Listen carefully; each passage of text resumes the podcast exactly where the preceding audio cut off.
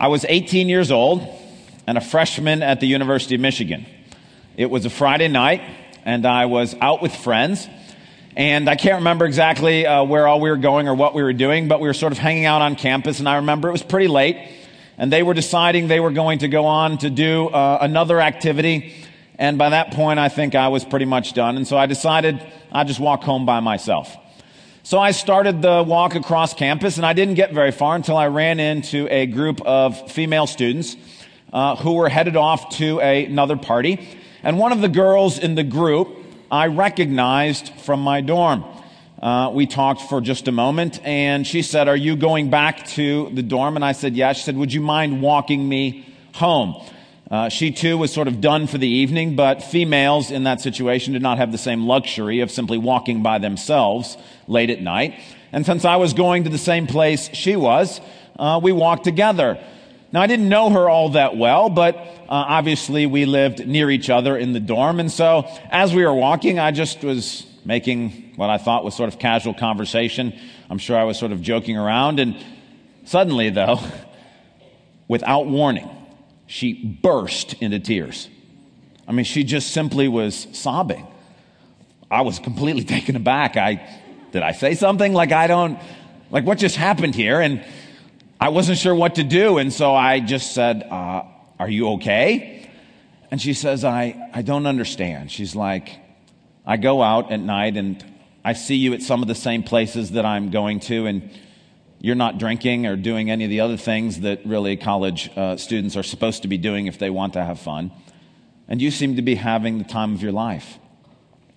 She's like, I'm going and doing all of those things, all of those activities and she's like, I'm absolutely miserable. It's like, what am I missing? Well, that's a fair question. And it's a fair question not just for 18 year olds uh, who are college students, it's a good question for you and I today. You see, what my friend was experiencing as we sort of talked it through is what I might describe as living death. She was alive, yes, she was breathing and her heart was beating, but she was going through life really like a zombie, just going through the motions and the things that she thought was going to make her happy. They were actually making her feel like she was dead, like there was nothing worth living in life. And that feeling of living death is not something that just she experiences, something that we can experience in many different facets of life. For example, perhaps you've been waking up for countless mornings with a sour attitude, unsure why it is that you feel so bitter about things. You may feel that those that you're supposed to love in your life, that you just don't actually have any love for them. There's no real emotion in your heart towards them. You feel strained relationships with your spouse, perhaps with your children.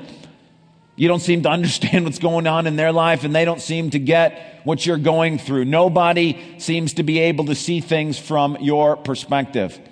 And you feel the strain of those relationships. Truth be told, you feel disappointed with your life. That the things that you see that you would really like to do, to spend quality time with your family, to be engaged with helping those who are less fortunate, to be out enjoying the beauty of God's creation, the things that you know deep down you really want to do, those somehow you just can't make yourself do. But the things that you hate doing, the things that you don't really want to do, stuff like gossip and getting drunk and viewing pornography and giving in to angry outbursts, spending sprees and materialism giving yourself to mindless amusements and wasting hour after hour, the stuff that you don't really want to be part of your life, that stuff you're regularly engaged in. There's just sort of a constant level of stress. And worse than that, there is fear fear of failure, and this haunting suspicion that somehow you either are failing at life or have failed. That's living death. You're still alive, your heart is beating, you're going through the motions, you're eating food, you're doing all of the things that should characterize life, but there's no joy. There's no light in your eyes. It's like a zombie just simply going through the motions. This is living death. That's what I'd like to talk to us about this morning.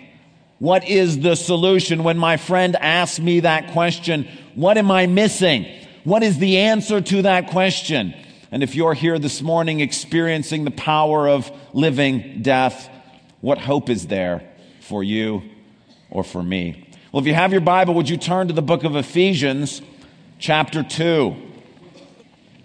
As you're turning, let me remind you that as we've been going through the book of Ephesians, we have been covering basic Christian truths, what we believe about uh, the things that God has told us. And thus far, we've talked first about God, and we've seen that in the scriptures, God is presented as spirit, light, love, and that he eternally exists in three distinct persons Father, Son, and Holy Spirit.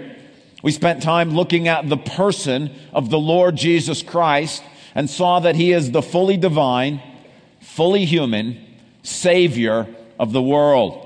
We looked at the Holy Spirit and came to understand that he is God's empowering presence with us today and the unbreakable guarantee of an even better tomorrow for those who believe in Jesus.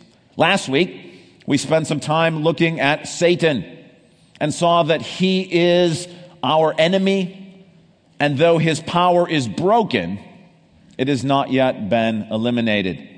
This morning we move on to the next topic that Paul has for us in the book of Ephesians, and I'm going to read chapter 2, verses 1 to 3. Follow along as I read. As for you, you were dead in your transgressions and sins, in which you used to live when you walked, when you followed the ways of this world and of the ruler of the kingdom of the air, the spirit who's now at work in those who are disobedient. All of us lived among them also at one time, gratifying the cravings of our sinful nature and following its desires and thoughts. Like the rest, we were by nature objects of wrath. Notice how Paul starts out his discussion. He says, You were dead in your transgressions and sins, in which you used to live. The idea of being dead, but still living, is what we're talking about living death. The idea that you would be going through life, doing all of the things of life, but not feeling the joy of life not experiencing true life, to be a dead person walking. That's what my friend from university was experiencing in her life. That's what perhaps many here today are experiencing. It's what the Bible is referring to as living death. And Paul says that that situation of living death is connected to the issue of sin. So, if we're going to talk about how to solve the problem of living death, we have to understand first the nature and idea of sin. So, what is sin? Paul uses two words here sins and transgressions. The Bible uses a lot more words than just that. But the general idea of what is sin is that it is a failure to live up to what God desires for us. It's a failure to live up to the desires that God has for us. Perhaps the best way to explain this is that if you're a parent, if you think about your children, when you look at your children in your mind's eye, you have in your mind's eye a picture of what you want for them. Now, I'm not talking about material success or athletic success or those kinds of things. I'm saying that idea that you want your child to be generous, to be honest, to excel in relationships, to be able to find fruitful work. You want for your child the joy of contentment, of being able to experience the beauty in life. And as you dream for your child, these are the things you want for them. Well, so it is with God. that when he looks at us, this is what he wants for us. He does not want destruction. He does not want stress and fear and failure. What he longs for us is to enjoy peace and contentment and goodness. He wants us to be kind to our neighbors. These are the things that he wants for us. And sin, as God defines it, is the failure to live up to the desires that he has for us.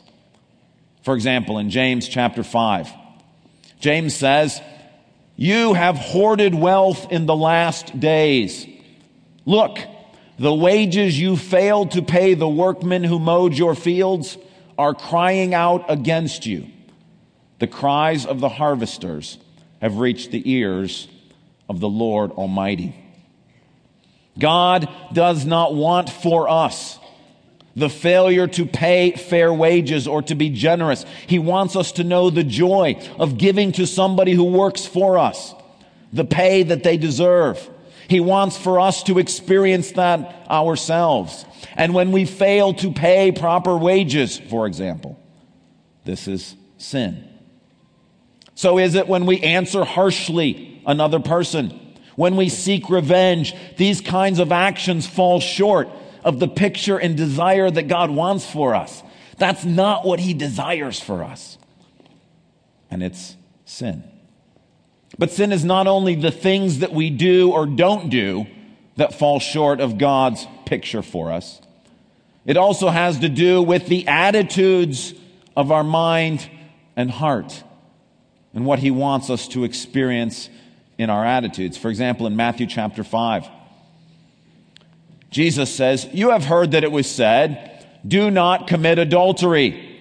That would be a sinful action.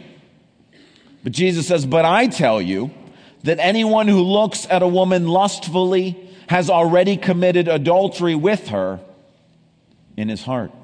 Even if there are no actions, even if you don't go out and actually commit the act of adultery. Jesus says, But what God wants for you he does not want your mind to be consumed with lustful thoughts. He does not want people in this world to simply be the object of lustful desires.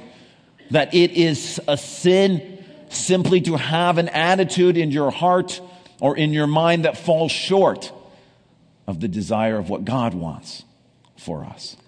The same thing is true when we covet our neighbor's possessions. That's not what God longs for us. Just like as a parent, when you look at your child, you don't wish that they would be jealous of their siblings. That's not what you want for them.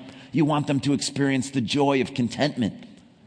Likewise, when God looks at us and we have an attitude of self hating, of low self esteem, where we view ourselves as being worthless, and in the attitude of our mind and heart, we think of ourselves as being of no value, that's not what God wants for us. That's not what He longs for us to have. But that attitude itself, then, is sin. Sin is not only the actions that we commit, it's also the attitudes of our mind and heart that fall short of what God wants for us. And really, it's not even just the actions and the attitudes, it's also a state of being. That we as humans, in many ways, our character and our nature are oriented away from God. After all, if you've ever seen a little child learn to be selfish, you realize that nobody had to teach them. It somehow is inherent within them. That doesn't change. That if I'm honest, when I look at myself, I see that same orientation in myself of selfishness. That as I go throughout my day, I'm the one who I'm most interested in. I'm the protagonist of my own story. And that everything that I do is bent towards what's in my best interest. That is sin. That sort of orientation towards myself. And so the Bible defines sin as being the failure to live up to what God desires for us in actions, in attitudes, and even in our character or our nature. That's sin.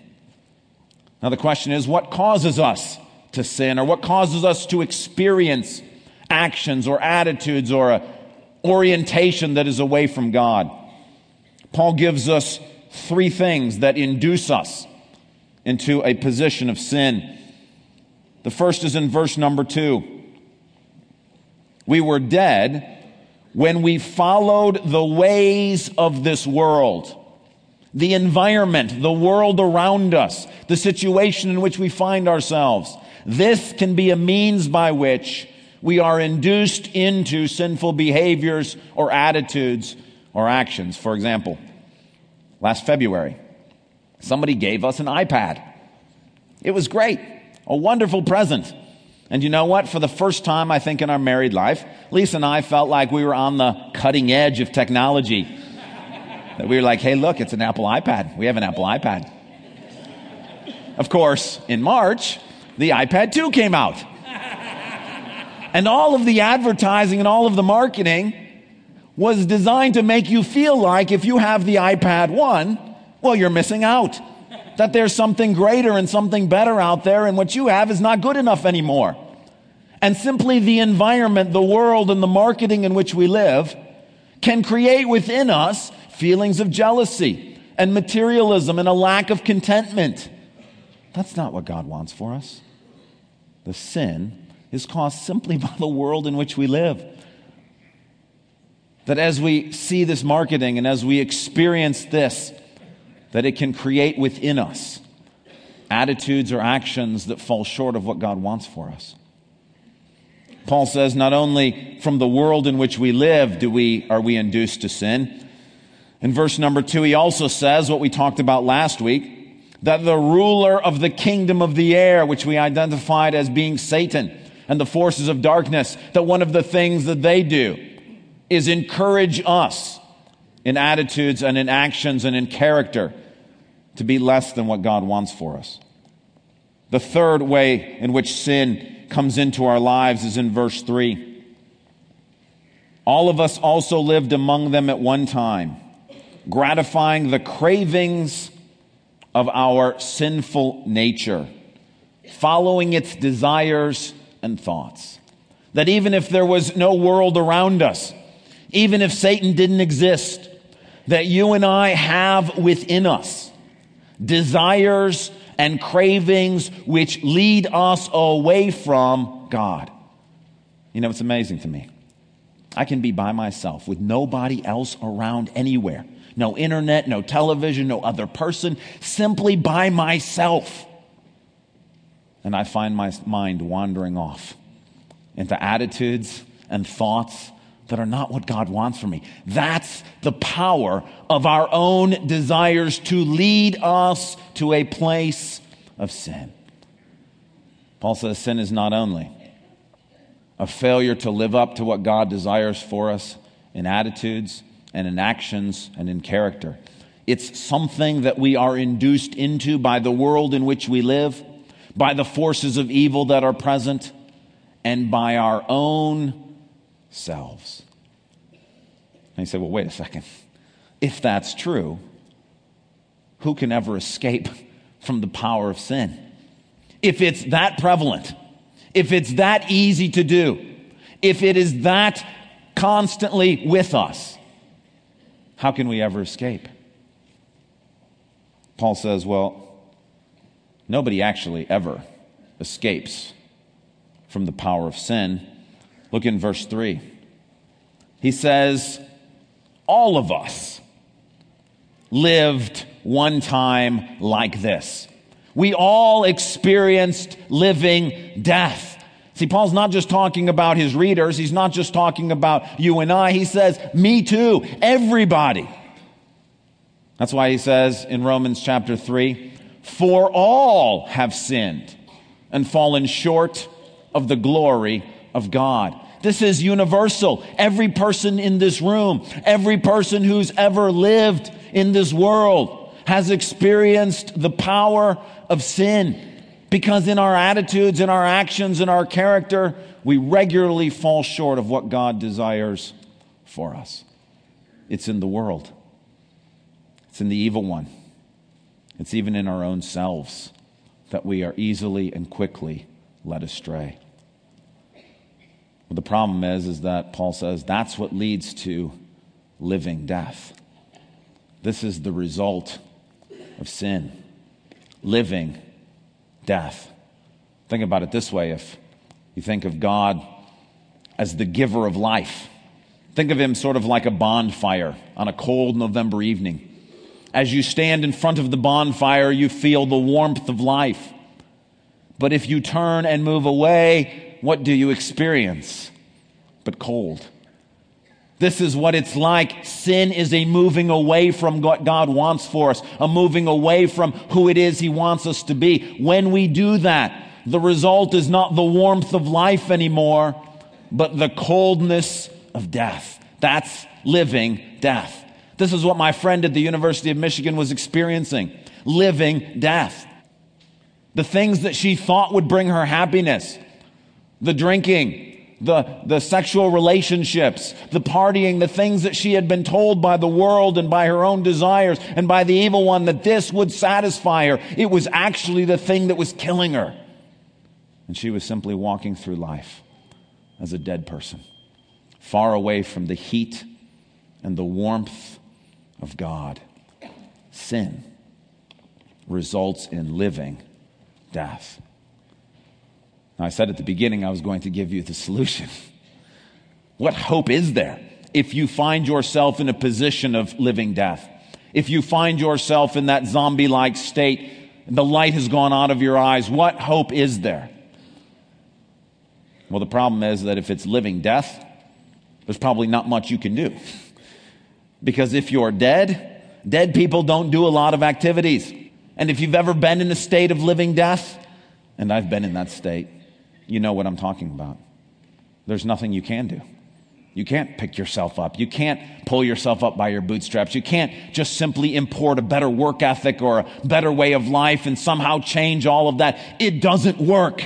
Soon you find yourself back in a state of death again. And that's because a dead person can't do anything to help themselves. So, does that mean there is no hope? It does not. Because Paul does not end his statement in verse 3, but goes on in verses 4 and 5. And here we see the antidote to the power of sin.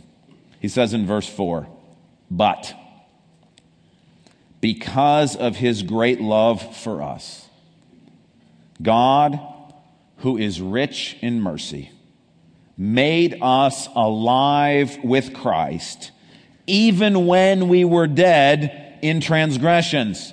Even when we were experiencing living death, God, because He's so loving and He's so kind, chose to make us alive. Amen. How did He do it? It is by grace that you have been saved. Amen. Grace is what rescues us from the state of living death. Because grace is the antidote to sin. Now, I could define that for you, but I'd rather illustrate it. And I'd like to do so using a story that Jesus used to illustrate this very point. Jesus told a story about a man who had two sons. The younger of the two sons said to his father, Father, give me my share of the estate. So the man divided his property between them. Not long after that, the younger son got together all he had and set off for a distant country and there squandered his wealth in wild living. That's what my friend at the university was experiencing. After he had spent everything, there was a severe famine in the whole country, and he began to be in need. So he went and hired himself to a citizen of that country who sent him to his fields to feed his pigs. Remember, this is the son of a wealthy man.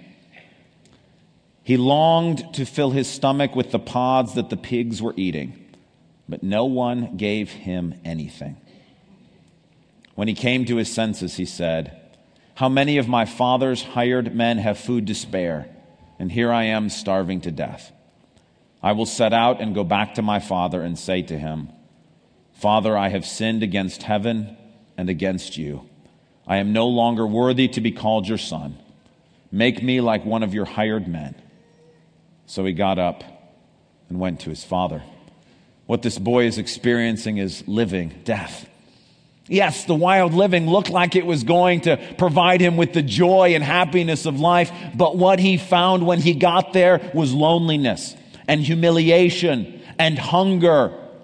This is living death. He's just simply existing in a state of going through the motions, feeding the pigs, wanting to eat the slop that they're eating. And one day he comes to his senses and says, This is not what life is supposed to be.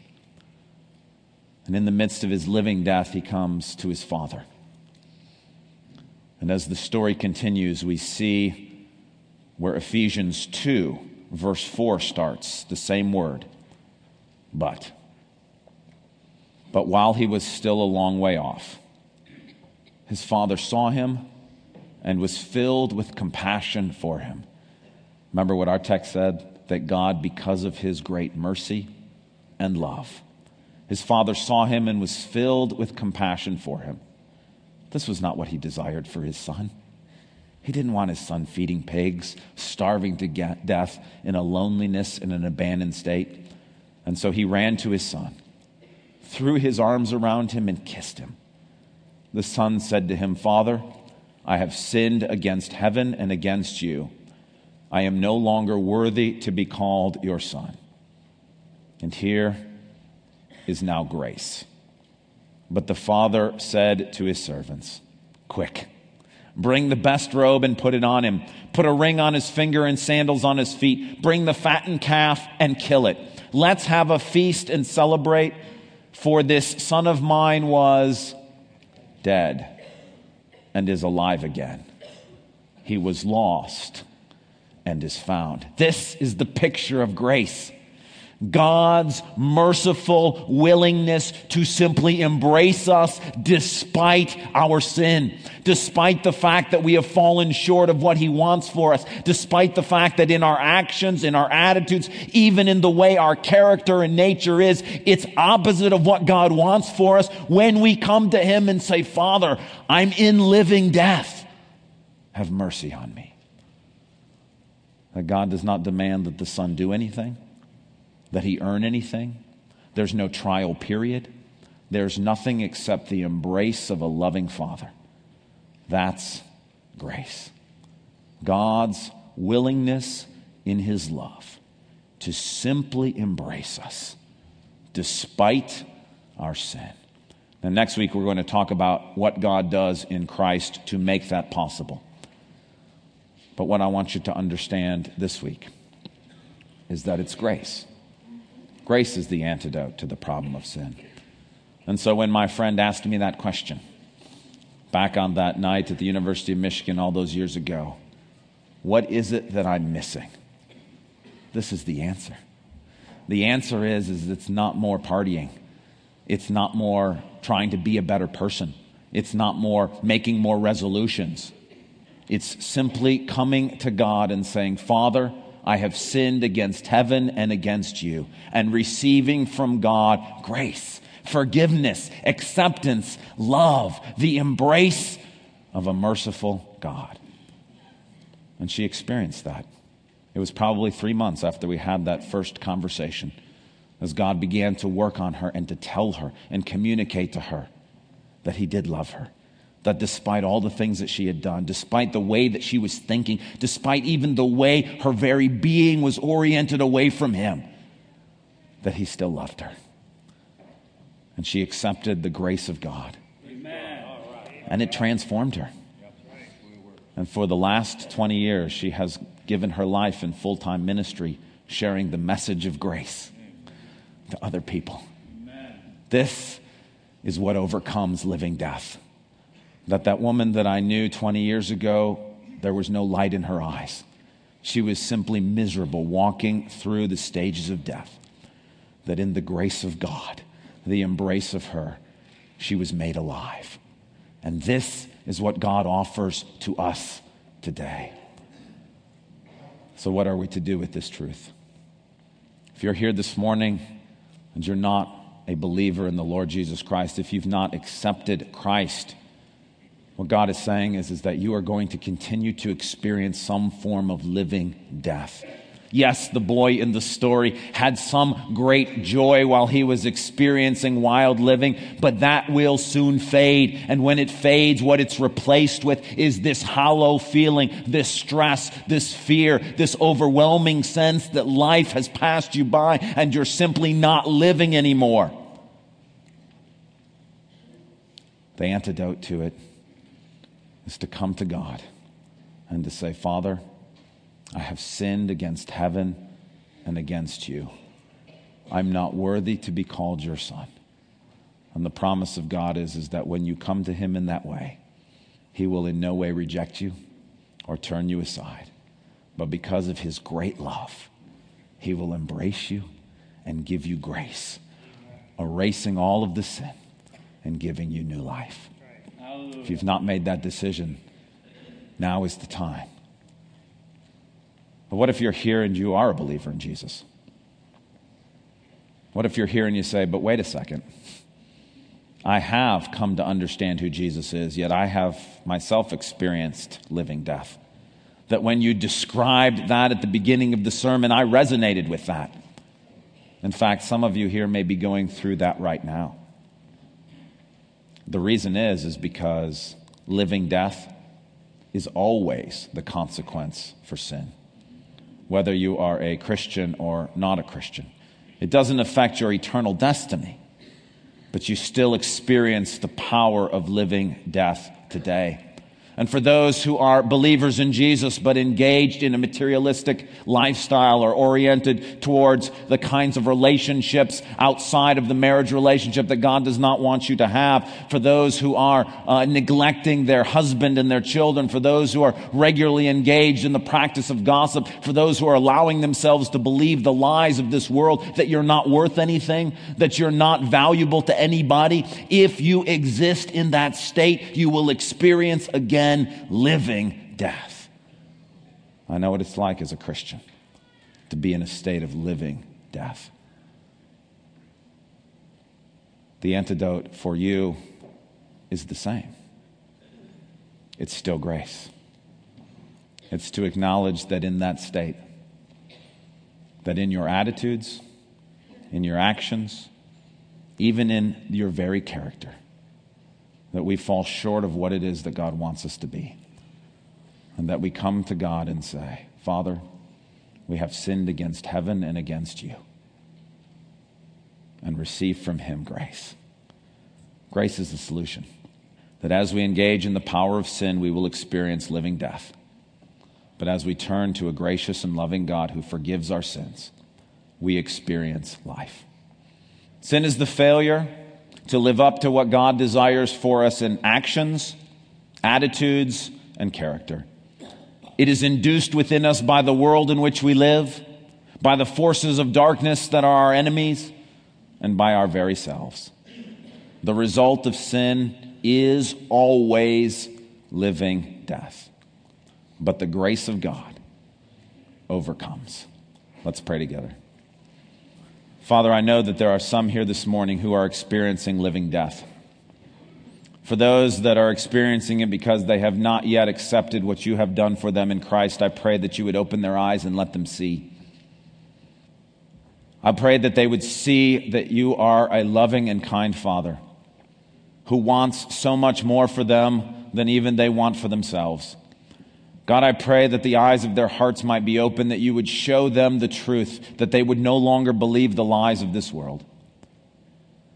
Father, for those who are here who are believers in Jesus, but are experiencing as well living death, God, help their eyes to be opened. Allow us to see that it's the sin in our lives, it's the attitudes that we're allowing ourselves to engage in, the actions that we are embracing that's contributing to the state of living death. And God, would you help us to come to you to find grace and mercy that we might be made alive again? In the name of Jesus, I ask. Amen.